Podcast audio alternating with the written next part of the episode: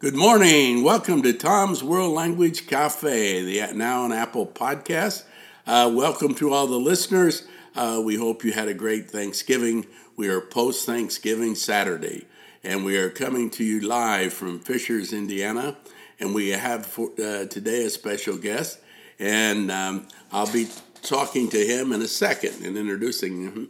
I would like to remind the listeners to subscri- subscribe to this podcast uh, and that way you get it every uh, time that it is uh, comes on, and you don't have to be concerned about missing a, a show. Uh, today, for our guest in uh, in November, uh, we have a special guest, Michael Edelstein, who is a travel representative, long-standing in the world of travel with student travel, especially, and that's his expertise and teacher travel. And he's going to be with us in a minute here.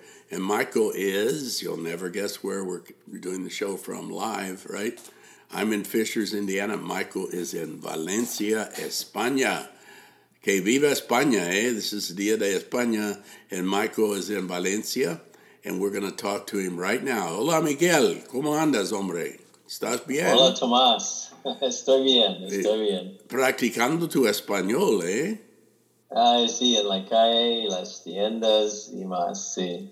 Okay. Now Miguel is getting really good at his español, and uh, he is he really always is ready to talk languages: French, Spanish, German, Italian, and uh, he's quite good good at being a, a, a, speaker for all ages, right? And now, uh, Michael, I want to ask you some questions about where you're at now. So where are you in Valencia? Are you downtown?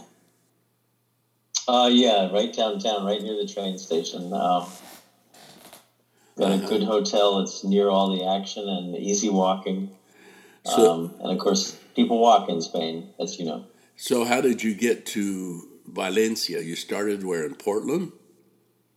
Uh, started in uh, California actually, okay. and then uh, flew to LA and got stuck in LA airport for nine hours. The wonderful BA uh, choosing the safe path and getting something fixed, and then canceling the flight, and then being completely disorganized. So then, uh, anyway, through London and arriving in Madrid, and took the Cercanías. Uh, over to Atocha station and the AVE out to Valencia. So an hour and 48 minutes with a quick stop in Cuenca. Got to see Cuenca from the distance. Um, yeah, that's and, that, uh, that's worth spending a couple days, Cuenca. You know.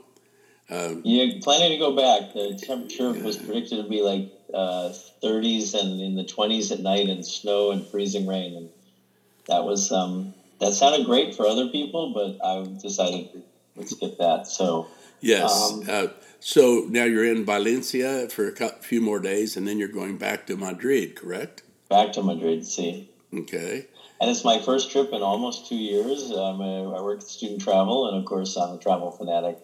So this is um, I, last trip was in January 2020, and there was this talk about this COVID thing, and uh, of course, we all know what happened since then. So, so now you have been. Um, uh, I know you're a huge a- advocate of Apple products but you happen to be located again near an Apple store in Valencia, correct? Uh, yeah, it's, it's just a quirk. I haven't been in it, and I, all my Apple stuff is working great, and I own too much of it. So, um, and then I'm going to be staying right near the Apple Store in Madrid in the Puerta del Sol. Yes, and the yeah, that's if if not if uh, the listeners haven't ever been in the one in Madrid, it's quite a store. It's a beautiful store, and it's located very near near the uh, Madroño and El, el Oso y El Madroño, uh, the beautiful statue there of the bear and the honey tree, and it's very near there. Yeah, very near. Yeah, you know, feet, uh, what thirty feet from there, maybe hundred feet. Uh, it's very uh, close. Thirty meters, I guess, yeah. probably at the most. So. Um, so, but at any rate, Miguel, uh, so you're over there, and why did you travel at this particular time of year? Uh, it's a time that I can usually sneak away. Other people are shopping like crazy, and I'd rather be in Spain or uh, my last Thanksgiving trip was in Singapore in 2019. So um, I just try to do something that won't take too long because I don't have a real break at this and time. You, but you, I really need to get back into world right. travel so I can talk about the testing, the, the safety, how people are behaving in other countries. Um, so, so you you're you're really into the uh, trying to you want obviously you're in, we you mentioned this to me a while ago. We had a little chat before we came on the air. That uh, Michael obviously wants to find out what the travel situation is in reality like, right during the COVID situation. Well, yeah, I know a lot about it from talking yeah. to others and from us sending some groups abroad. Um, but, but to do it personally is different, I think. And so uh, I have to say that I was a little nervous and not having traveled two years, even though I was really anxious and like thirsty for travel. But uh, the moment we landed and got to explore a bit of Spain, even just getting on the Ave, I was so thrilled to be back traveling. Yes. So thrilled. Yes. And it's. Um, y practicando mi español because it's really out of practice. Vale, muy bien, hombre, muy bien. Se nota.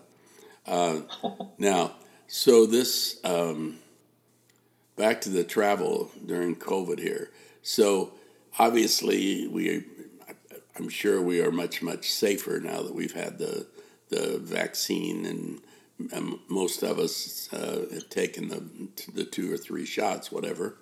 Uh, so, uh, looking down the road, what do you think student travel is going to be like?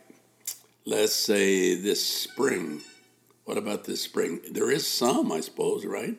Is anybody going? Um, we have a lot of groups booked, and we're planning on operating those trips. But we are uh, requiring from most countries that they get vaccinated because those countries require it. So, um, but surprisingly strong numbers have decided to make sure they're vaccinated or already were, and um, are planning to travel unless you know things change again for the worse. Um, so I think we're going to see a lot of spring trips. We had trips. Um, I had a group uh, that went to France last summer, and at the end of the post-tour evaluation with the amazing teacher Brandy Watney in Oregon, I said, "Well, anything I haven't caught on asking you about all these questions about the trip?" And she said, um, "Well, it's surprisingly normal." She had been with us before, and she said it was surprisingly normal. And then she hesitated. She said, "But there were only three people ahead of us at uh, the Mona Lisa. so um, it's it is a bit like that where the lines are shorter and the crowds are less. But um, yes, and and I'm not hearing a lot of American voices here on my trip, but I'm hearing some. But I think. Um, you know, that a lot more Europeans are traveling within Europe maybe than before. But no, I think we'll have spring and summer trips. I think there'll be a lot of care and, uh, uh, you know, if uh, this latest variant worry comes and goes, it should be fine. If it doesn't, then um, vamos a ver. So, um, this um, travels uh, with you. That's your life, right? It must have been very difficult, right? These two years, because I know uh, yeah, that's been your whole life. I mean, and um, you love travel, and in fact how many years have you been working in student travel? Quite a few, right? Uh, this is, I believe, my 27th. I was um, going to say, it, has been a while. Taught for 12 years, left for what I thought was a year, and then uh, more than a quarter century later, I'm still doing it. So, um, what? Why do you do it? I mean, what is what is it that makes you want to continue and work with in, in student travel? The most personal part of it is because I didn't travel. There was a trip offered when I was in high school. I didn't go. There were semesters abroad when I was in college. There were people telling me I should go abroad. Um, somebody I dated really wanted us to go abroad and travel. Um, and I said, well, I have to work for the summer to earn money. And then I went on my first trip right after I graduated college. And I, I just like pounded my forehead and thought, if only I had gone earlier, I would have done so many different things with so much more energy invested. I mean, I studied six years of French. I can't speak French. I can say a few words and a few sentences because I didn't really think I'd use it. I mean, I got B plus, B minus, B, you know, and in theory that should have worked. But the moment I got my first trip under my belt, I was speaking, in that case, it was Kenya, some Swahili, and I just thought, you know, I'm about to be teaching. I'm going to take students places. And when I did, you know, it changed them so much. Um, in the classroom and beyond, that some of their aspirations were completely different. And I thought, you know, I don't really want people to not have that opportunity to see the world. You you asked me a, a, a quote, you know, that might be interesting about travel, and um, what was one of them was uh, Saint Augustine. The world is a book, and if you don't travel, you've only read one page. So it's there's so much grandeur out there. There's so much that entices the brain to think more. Um, you know, my father once said, "The more I know," it's a famous quote. The more you know, the more you realize how little you know. And that, that's totally correct. Yes. Yeah. And your father, uh, correct me if I'm wrong. This was a he was a college professor, correct? My father was a college professor, but he became one in the weirdest of ways, and it was because of travel, not the good kind. He uh, volunteered for the army in this, for the Second World War, and he would have been invading Japan, but the war ended just in time. Um, so he came home and he worked in a factory on a lathe for 12 years, and then he got his master's and his PhD at Stanford University and uh, became a college professor. But, Not too many people, I think, take that path, but I do think that trip uh, to the Philippines and New Guinea um, to prepare for war was an eye-opening first part, and then he did um, tell me his favorite place in travel was the Sagrada Familia in Barcelona. He went there uh, on the GI Bill. He had a chance to travel for a little while post-war. Yes, that that has to be one of the great places in the world, doesn't it? You know, to, it does. To, Barcelona is not bad it is as an no. location, but um, well, and you got Gaudi, right? Antonio Gaudi everywhere, right? I mean, which makes it so exciting in Barcelona.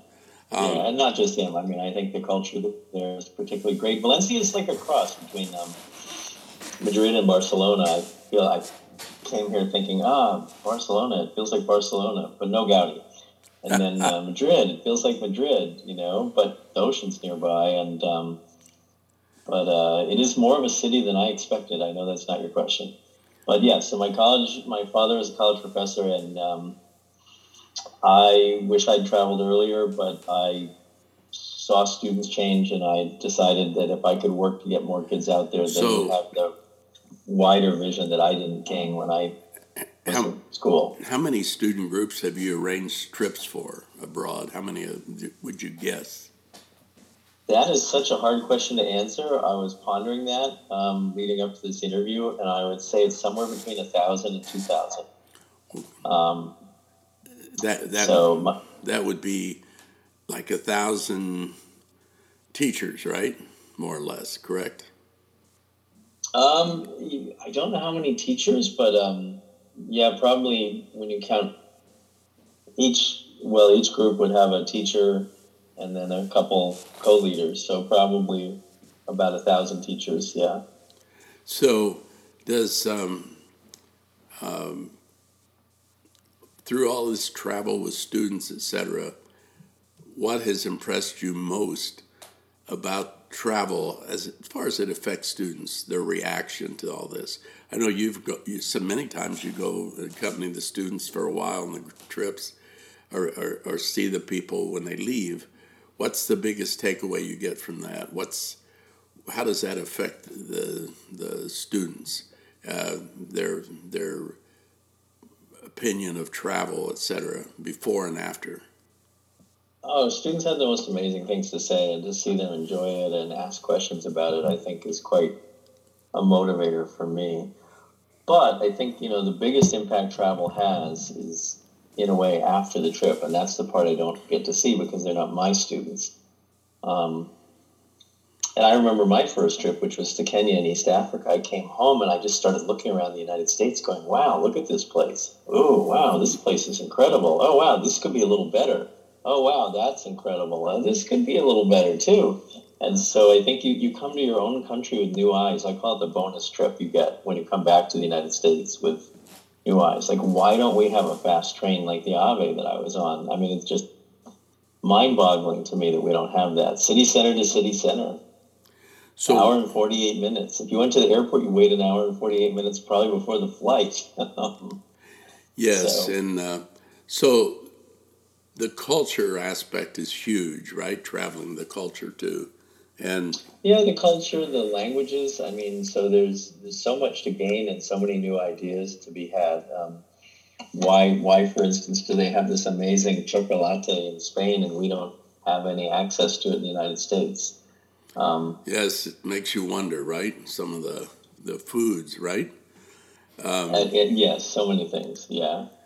Um, uh, and of course, that's great because if we, it was all homogenized worldwide, I mean, in a way, I don't really want it to come to the United States because I feel like having it in Spain, it has a special taste to it. And, it um, does. Um, it does, doesn't it? That's that's part of the magic. But um, back to the students. So one of my favorite moments in doing this was when I ran into a student from, well, we had a group of teachers. It was a teacher trip to Florence, and uh, we were doing a cooking school that we always do with students with them, so they could sample that experience. And there was a guy there who was one of the graduate students in cooking at this professional cooking school in Florence, Italy, and he had an American accent. So of course I said, "Well, wow, well, you know, what part of the U.S. are you from?" And he said, "Oregon." And then he said, "Well, well where in Oregon? I know Oregon pretty well." And he said, "Eugene." Um, and then I was like, "Wait a second, I work with school in Eugene. What school do you go to?" And he said, "Marist High School." And I'm like, "Well, you guys came here on this trip with us to this oh. cooking school. You must have come on that trip." And he said, "No." the kids who went came back and they talked about it so much and he'd already always had an interest in culinary arts so he found the school through them so the ripple effect reached a student who didn't go he was doing the full cooking program his name is aaron and he now runs a cooking uh, uh, food uh, business in amsterdam yes and you know you don't know about that do you i mean it just it has such a great effect as you said it's uh, and it was the students coming back and talking about it so much, yes, you know. And yes. then they had they had some of the information for him to track it down, and so you just wonder about all those ripples that you, you will never know yeah. as a teacher you've now, been teaching a long time. Now, can They're you life lasting? Can you t- uh, tell the listeners a little bit about why, when they travel with you and the World Strides, it's a little bit more involved and more real, right? because uh, you have a lot of things in the street, correct? And a lot of activities and um, not in a normal yeah, much, classroom. Yeah. Much like your programs, but I think it's, you know, it, and it, it, reminds me of the workshops that the teacher conferences I go to or the workshops that you've done that I've dropped in on. You know, teachers want to teach in a way that's more impactful, more lasting, more brings in greater uh, mental connections, but also long term connections for students. And really, that's what the goal of World Strides is. So to have a more experiential trip, not a homestay, but a, the kind of trip that inspires one in so many different ways. So it could be a, every trip has interactive activities.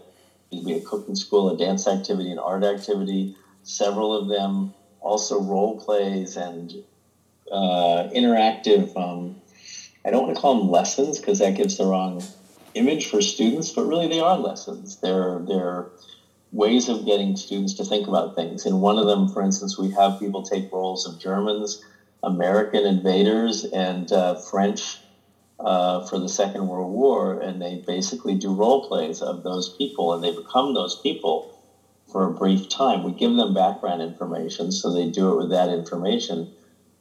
So then they do this activity. There might be some laughing. It might get serious. Um, but, it, but it's but, impactful, correct?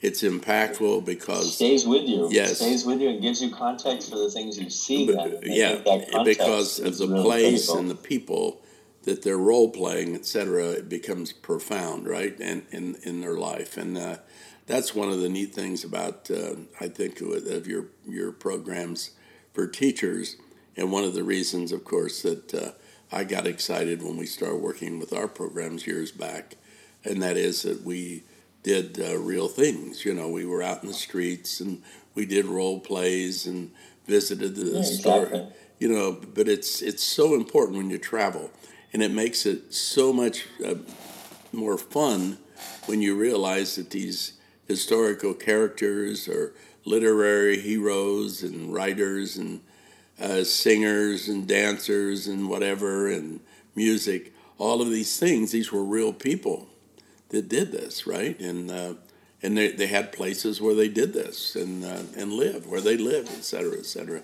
So it becomes very Im- impactful, right, on everybody. So it's well, and when I when I got my master's, it was in partly in educational psychology, and so one of the things they talk about for long term memory is having depth of processing. And I think when you have those kinds of things, those kind of activities, whether they're small activities on a bus, whether they're question sessions that are interactive, um, that are beyond just factual questions, then that sutures itself into your brain in a different way. And then eating the cultural foods, you eat the culture and being in the heart of places that are interesting, so you're not um, you know, I think one of the great crimes is to have a lecture on a bus when you're going to some of the best things in the world and it's boring. To make some of the best things in the world boring, they should almost take you away in handcuffs. You know. Um, yeah, that... So, but but but you know, nobody listens well. Get a group of teachers and take them to a teacher conference and have them sit in a lecture. Oh my gosh, they they will fidget worse than students. Yes, yes. worse than kindergartners. Yeah. they do. You are right, and uh, they're totally correct with that. Um, what was the funniest experience you ever had while traveling with students and teachers? one thing that really stood out as being funny. I was trying to think of that, and it was really a tough one for me. And I think, um, hmm, um, I remember one in yeah. Mexico when you came to our program. Uh, we just started, and it was early in the program, our summer program for teachers. And at the time, we only had our Guadalajara program, and later it, we had one. We have one now in Guadalajara. We also have one in Madrid, in Havana, Cuba. But I remember Miguel came down to see the program a little bit.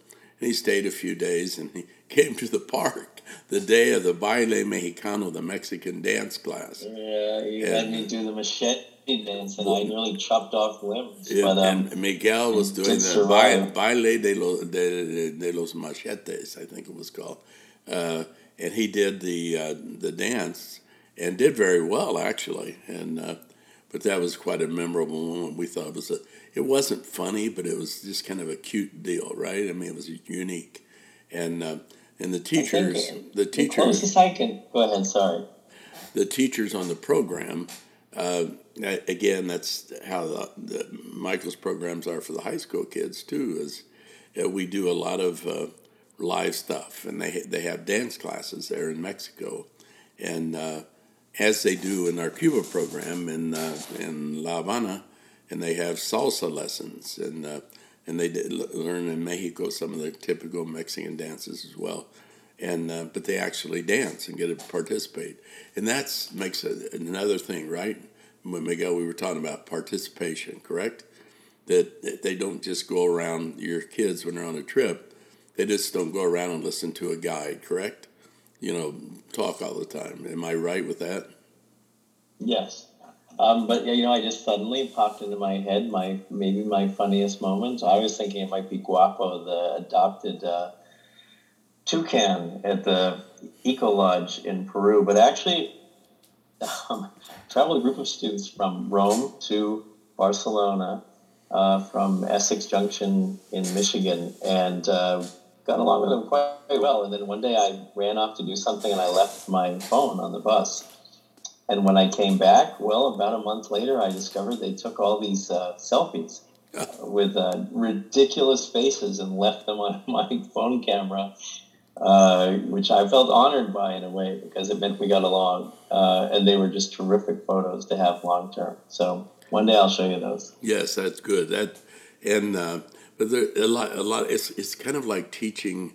You know, when you have to, somebody says, "What were your funniest moments?" Right, and uh, you you have to think twice or three times about that because there's so many, right, Miguel? That you know, you think, well, there's so many, and then pull them out, and then so many of them have a serious uh, air to them too. You know, because you gain yeah. something from the from the funny part. So now, what advice would you offer teachers and students during this time of COVID and preparing to travel? Because I'm sure there's a lot of teachers out there who really want to travel with their students, and what advice would you give them? And I'm, I'll throw this out too advice you would give to teachers who might be traveling this summer in our program, right? The Aventura Cultural. Uh, what advice would you give them as to how to get through this this time of COVID and still travel, right? Well, yeah. If you look at the rates of COVID in the United States and you look at the rates in most other countries, um, it's either the same or less in most of those cases. So then it's back to the same approaches of care, uh, whether it's being vaccinated or wearing a mask or just not having certain kinds of contact with people. You'd like to have more open contact, and I think that will come back. Um, and it's not the first pandemic. I mean, you'd asked about that.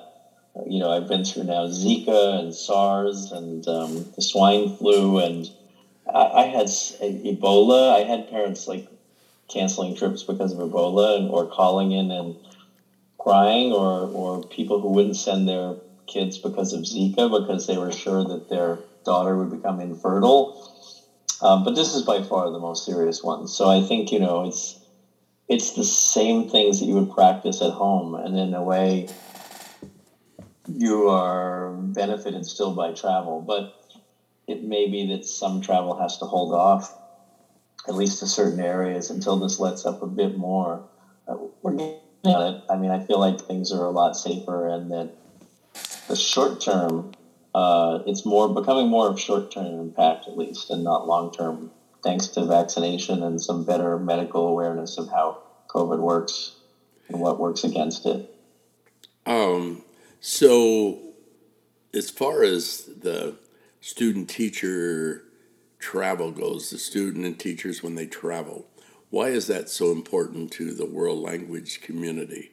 In other words, uh, the impact that it has uh, in the language community and also the, the community at home, the parents in that community. Why is it important to, that teachers take their students and travel? Well, um, I thought of one more thing about the COVID situation, which is that we ran um, something like uh, 60,000 students travel with us in the last year despite COVID. Most of it was domestic. But in the international programs, nobody got COVID abroad. So, um, you know, there was a lot of care that went into that. And then because people went, and that's back to the world language question, um, I think that it's really hard for American students because, you know, there's that old joke what's a person who speaks three languages, trilingual, two languages, bilingual, one language, American?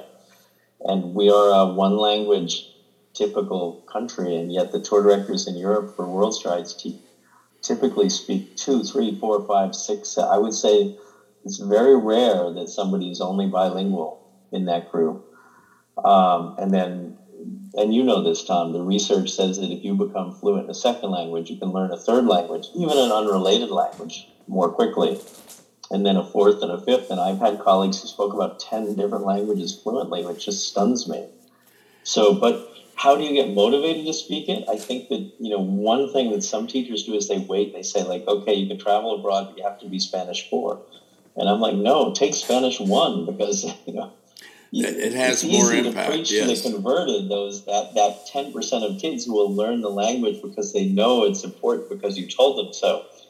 But a lot of kids are like I was, or some of the students I had, where once they see that culture out there, God, of course you want to be able to speak with those people, yes, and communicate and listen and hear and ask questions and eavesdrop. I mean, that's the one thing I can travel in Spanish, but I cannot eavesdrop in Spanish yet. And I think, you know, a lot of what you pick up in a culture is what you can hear and listen to and so on. And, and we're asking kids to know what they want to know about the world before they know what they know about the world. And um, so that introduction, it's, um, well, it's it, a spark. Yeah, every trip, well, they say the, the journey starts with a simple step, right? And that's kind of how travel is, correct? Once you do yeah. it, you will keep probably doing it the rest of your life. because it's rather addictive, you know. And uh, yeah, but it's a little like investing, right? They say if you invest early, you get much bigger gains than if you invest late. And I was a late investor in travel, and I'm I'm catching up. I'm not unhappy. Right. But that early investment, you know, there's that old saying: if you start in your 20s and you put all amount away and you let it grow, right. you, somebody who starts at 35 can never catch you.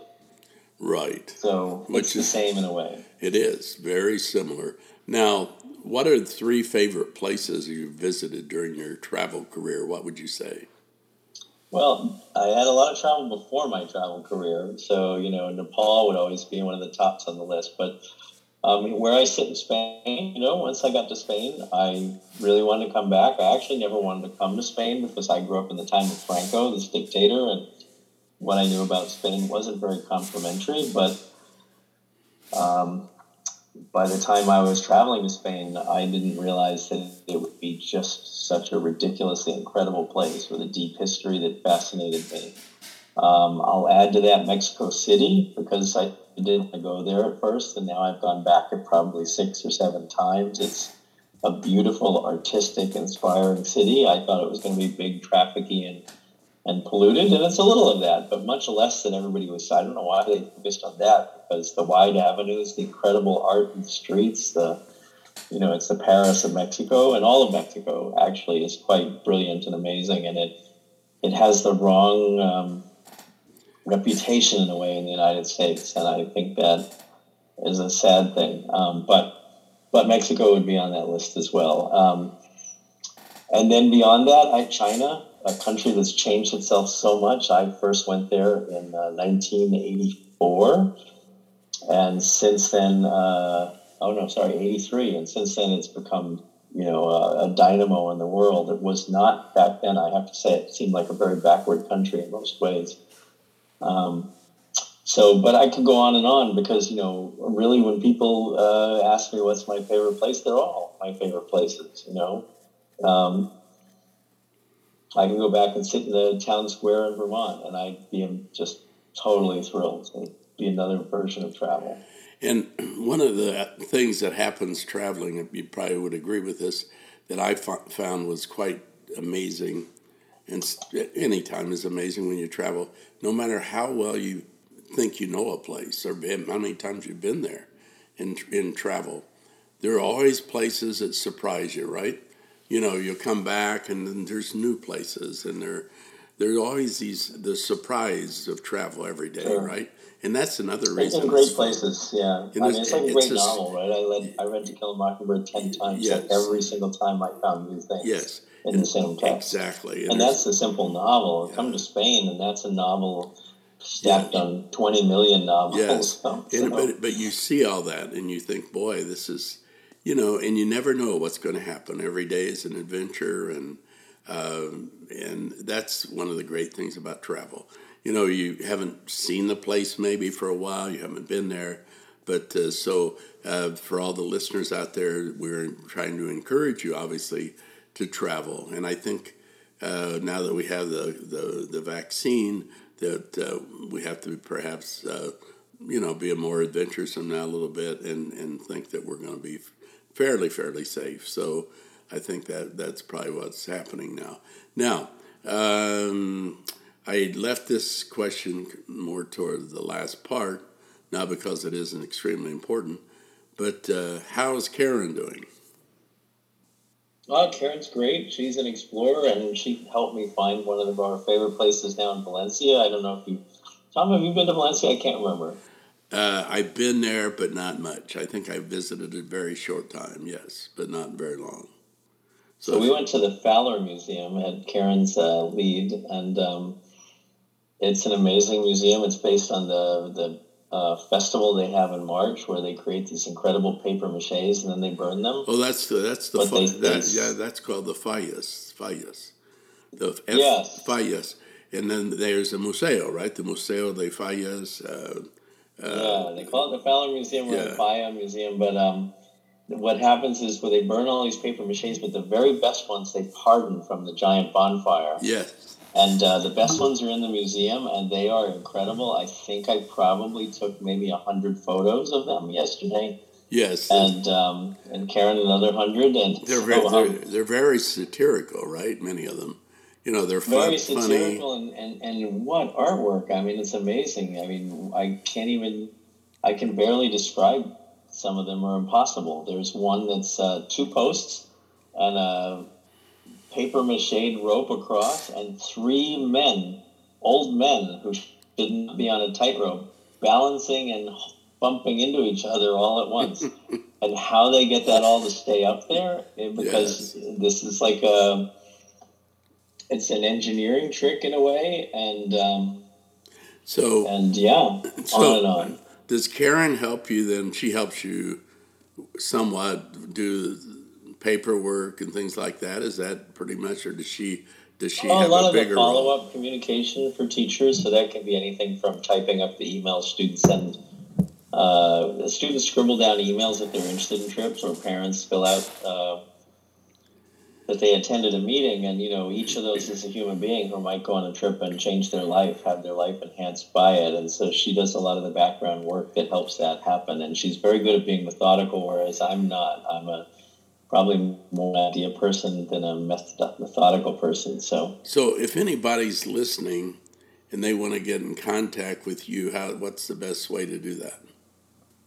Uh, they would uh, call me 800 946 8143 or email me michael e at worldstrides.com or my favorite old email michael at educationaltravel.com and um, and it's that easy but you know it's um so it's uh, I, I get basically I get paid to talk about travel and I get paid to brag about my colleagues who do just the most amazing work from the education on the trips to the arrangements that happen. And um, I was telling one of my colleagues recently that basically my work is bragging about your work, and um, and, and I really and it's sincere bragging because they're amazing. I mean, it's just what what gets put together is yeah. so unique. And we and we don't hear enough about these teachers who take the students on the trips and and the great efforts they make because it does take a lot of work, but they do it and they take time to do it and uh, uh, the results are incredible in those programs, those language programs. Yeah, they really are. And uh, st- students studying different things, students yes. seeing themselves in different roles than they might have, students imagining themselves speaking a foreign language, a world language, sorry, that's no longer foreign yeah. to them, if I'm going to use that yeah. foreign word. Um, and it becomes familiar and it becomes attainable. Yes. It, it, it does. And you people who uh, know me somewhat, you know that I've taught a few years. Uh, I'm not a, a, rookie by any means, and uh, so one of the things I found out over the years, and I, and that's why we're we're talking about it today, kind of in a way, uh, is that uh, world travel and is the probably the most important aspect I think of of uh, of having a great program in your schools. Um, that if you look at some of the great programs, many of them uh, the teachers travel constantly with students. And uh, so I would advise everybody, especially the younger teachers and even the, the veteran teachers, if you haven't traveled for a while, to get involved in the travel process. There's no greater experience in the world than to travel with students and uh, or teachers who, who go on programs. Uh, but the, the, the, it has such a powerful benefit with students and in their life, and as Michael said, changing their life, and uh, something that has nothing but good that comes out of it. So uh, it's well worth it. I just want to put a plug in, and for Michael too, and all the great work he does. Uh, it's very well worth it uh, to uh, to uh, and Michael. We appreciate you and the profession for all you've done and continue to do. you know, helping kids travel and student and teachers. it's a huge, huge deal and we don't pay enough attention to it. I don't think uh, in in in world language education, in the circles of world language education, and we don't make it important enough. That's my opinion after all these years, uh, but it should have much more importance. And uh, um, I always said years ago, I said this. I said I would be so wonderful if the government could. Uh, uh, have some way of uh, creating uh, a year abroad study during the high school years that students got to travel for a year. And uh, that would be uh, even maybe make it compulsory so they, they had to travel for a year and uh, live in another culture or even six months, uh, three months or, or a summer, anything. But there, there would be such a wonderful experience for the, our students uh, in this day and age. And it never did happen yet. Maybe it will someday. Um, I think sometimes the good thing about working with a short travel program and yours, for instance, the teachers or the ones we do with students is that it's short, but there are many people who wouldn't necessarily do it if it was longer or more involved. When. I was in high school, you could never have gotten me to go do a homestay.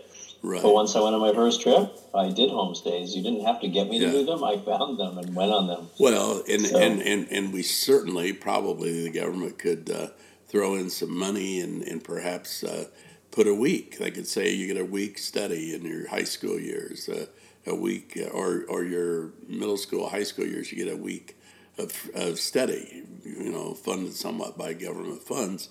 And we could take a little bit less money in our bombs maybe and everything and put more into education, right? But it would have such a, you know, the, the Defense Department and all the money we spend on that, that perhaps we could put a little more in education, uh, which it really needs to be done. Uh, and uh, hopefully that that's going to happen. Um, well, think about the other things like the vaccine that you mentioned before. You know, that was a development that was had worldwide input. Um, yes. Engineering ideas passed between countries, science, art, arts, um, entertainment. I mean, you know, there are several movies, like even the movie True Lies. I didn't realize was originally a French movie. Mm. Uh, that got uh, adapted into the movie with Arnold Schwarzenegger and other things like that. So you know, ideas transfer between countries, and um, we all gain from that economically, individually, um, in many layers of ways. And so, in and, and one of the other ways, peace on earth, which yeah. which means you don't need all those other the other investments you were talking about as much. And one of the other because when you know other people, you don't find the differences so stark. And, and we, we've talked about this about our, our program in, in Havana, Cuba, uh, for teachers. And uh, one of the things we found out was um, that a lot of the stereotypes for these countries is totally incorrect. And I'm sure Michael can mm-hmm. follow with some stuff he's observed there, things he's observed while traveling. But we, we tend to get these stereotypes of how people live that aren't correct. And then when you actually travel, you can experience that and you can see uh, how they do live, and, and, it's many times a lot different than what you think it is. So I know in Cuba, we, we, we always talk about how gracious the people are, and the, these are the common people, people in the street, the people uh, living who have very little money, but they're the most gracious people in the world, and we never hear about that. And we get we kind of get strung out on government stuff all the time and then maybe we should focus more on the people, you know, the real people who uh, uh, make the countries what they are, right? In uh, in every country, probably. So uh, something to think about for the future, right, Miguel? What do you think? No, absolutely. I mean, I think you know there are things big and little. One of the student groups we joined, one of the um, students was somebody who worked at a local bakery and wanted to end up going into the food and baking business long term. And everything she saw, we would have her. We decided to sit down with her every time we could after a meal and have her give us her post meal evaluation of the meal. And um, she was constantly watching certain things happen uh, at the bakeries or the items that we visited. So, yes, yes, and yes. That's my answer.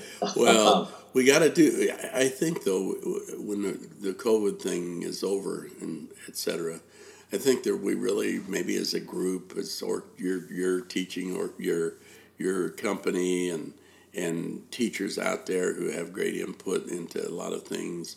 I think uh, in world languages we we need to really focus on this. So about getting people to actually go, as you said, to that country in high school, and you know you, you missed it. You said you, you didn't do that, and how much you, you felt bad about that that you did not get to go, you know, or didn't realize the importance of it maybe at that time. Well, but, there was an irony too because I was really into high school running, cross country track. Right, right. And I, I was like, I can't can't do go do any time abroad because I'll miss some of my sport. Mm-hmm. Well, you know, if you go to Europe, you know, yes. where they have yes um, so, uh, well, Miguel, it is time to go, and uh, uh, we appreciate you being on the show, and you've been wonderful as per usual, right? And uh, okay, thank you very much, Miguel. As I said before, we lost our connection to Valencia right in the end, unfortunately. And uh, Miguel sent a text wishing everybody the best. And uh, uh, so we were fortunate that we were able to keep the connection all this time from Valencia. And I would like to thank the listeners for coming to the show and listening. And uh, we uh, expect to have uh, uh a really uh, interesting uh, session, the radio show podcast in December, with, I believe it's going to be a French teacher. So uh, we will get more uh, info on that as we go along. So we will catch you in December. Thank you again for being with us. Happy holidays, happy Thanksgiving, and um, almost to Christmas, right? And we get a of break. So, okay. Hang in there, everybody. Talk to you. Bye.